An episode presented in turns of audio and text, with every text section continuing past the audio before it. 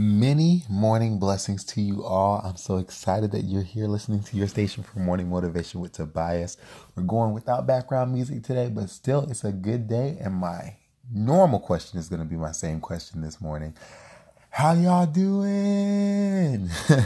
if you're not doing great, prepare for so much better. And if you're doing good, prepare for exceptional life giving words because I have some for you today.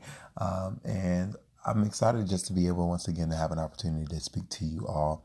I pray that uh, everything's going well in your life, and if it's not, that you're learning from the experiences that are to make you stronger in the process.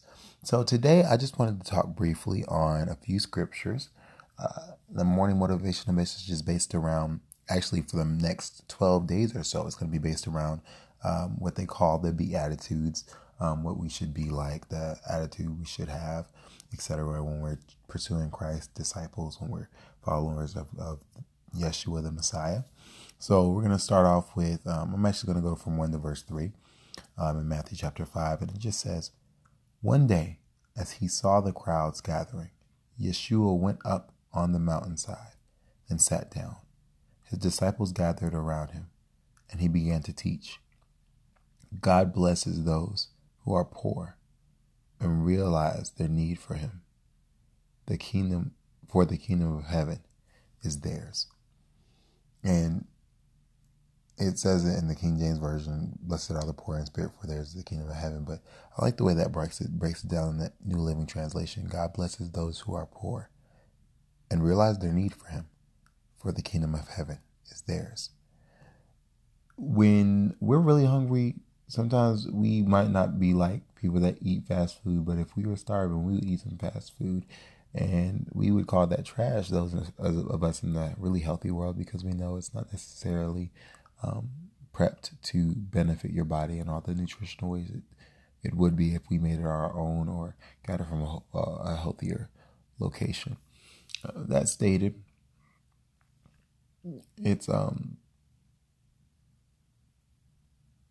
it's it's it's it's basically the hunger that we have that causes us to do things that we might not do if we weren't hungry um, or thirsty, whatever it be.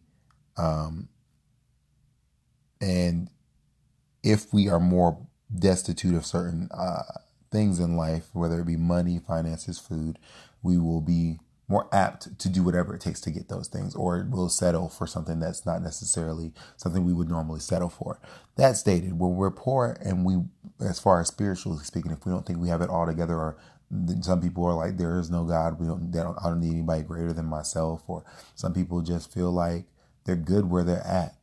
And that's unrealistic because we're human and God is God and He has all we need and we are nothing without Him.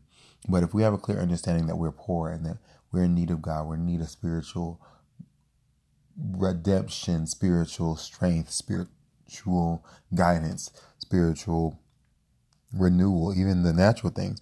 If we understand that and we realize our need for God, the kingdom of heaven is ours.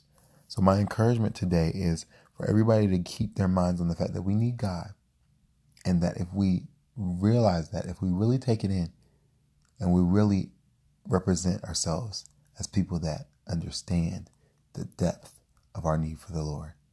He'll respond by giving us the kingdom of heaven because he gives good things to those that seek good things. So continue to seek God in that way today. Realize that we're nothing without him and watch as you inherit the very kingdom that God gave his life so we could have. Talk to you all soon. Blessings.